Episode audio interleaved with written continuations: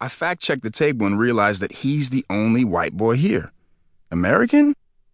Maybe. Could be European. He's sporting a plain three button shirt. He drums his fingers distractedly on the table, and I spot a tag under one armpit. So the shirt's a recent purchase. His hair looks deliberately imperfect, like he wanted to seem more down to earth. When he glances my way, I set both eyes back on Defoe again. Beyond monetary stability, we are also offering our medical plans for your families.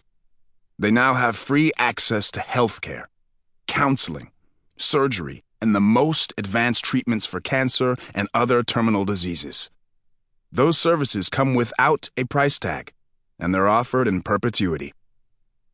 I don't know what perpetuity means, but some of the kids around the table are nodding wisely. Two of them flinched at the word cancer.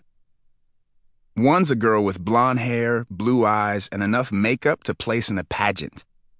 I spy a strand of pink dyed hair tucked behind one ear. The other kid is really tan with bright brown eyes. Middle Eastern's my guess. I wonder if their parents have cancer. I wonder if that's how Babel roped them into this monkey in space routine. I wonder if they noticed me flinch right around the same time they did. It's hard to hear the words that follow because an image of mom's has snagged my attention. Those bird thin wrists circled by medical bracelets. We spent enough time in the ICU that the hospital started feeling like a prison. Only difference is that some diseases don't grant parole. We offer stock options with our company, internal connections with any business in the world, and an opportunity to put your name in the history of the human race. Desmond is passing out a gag order.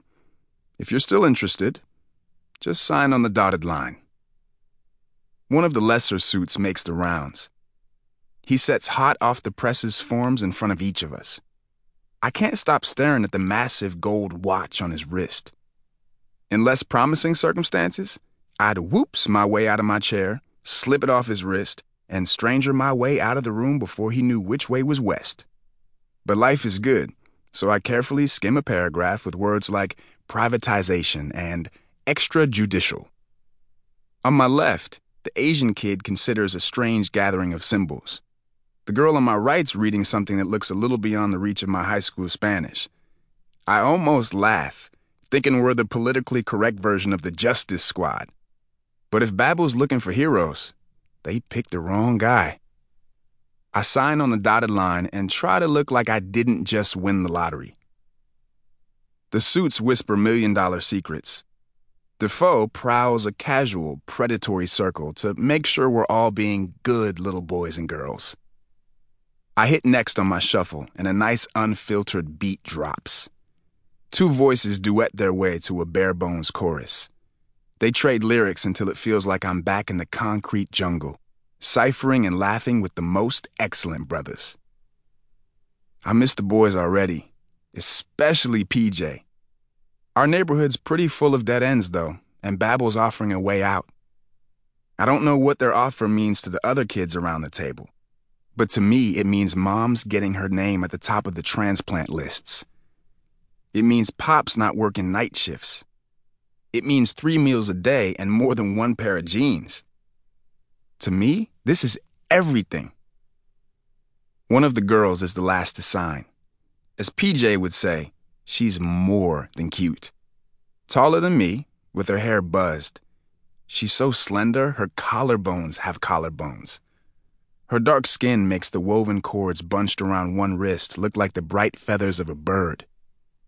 Metal coins dangle and dance from the bracelet, catching the light before scattering it. The thing looks ancient, some kind of African charm. We all watch as she makes an edit to her form. Defoe considers it. His smile is all teeth. He nods, and she signs, and we're set. Very good. Now, as we describe your mission, you are welcome to leave at any point, but the gag order you've signed is something that we are deathly serious about. Defoe pauses to emphasize his choice of adverb. Deathly. Snitches are nothing new, nor the consequences for.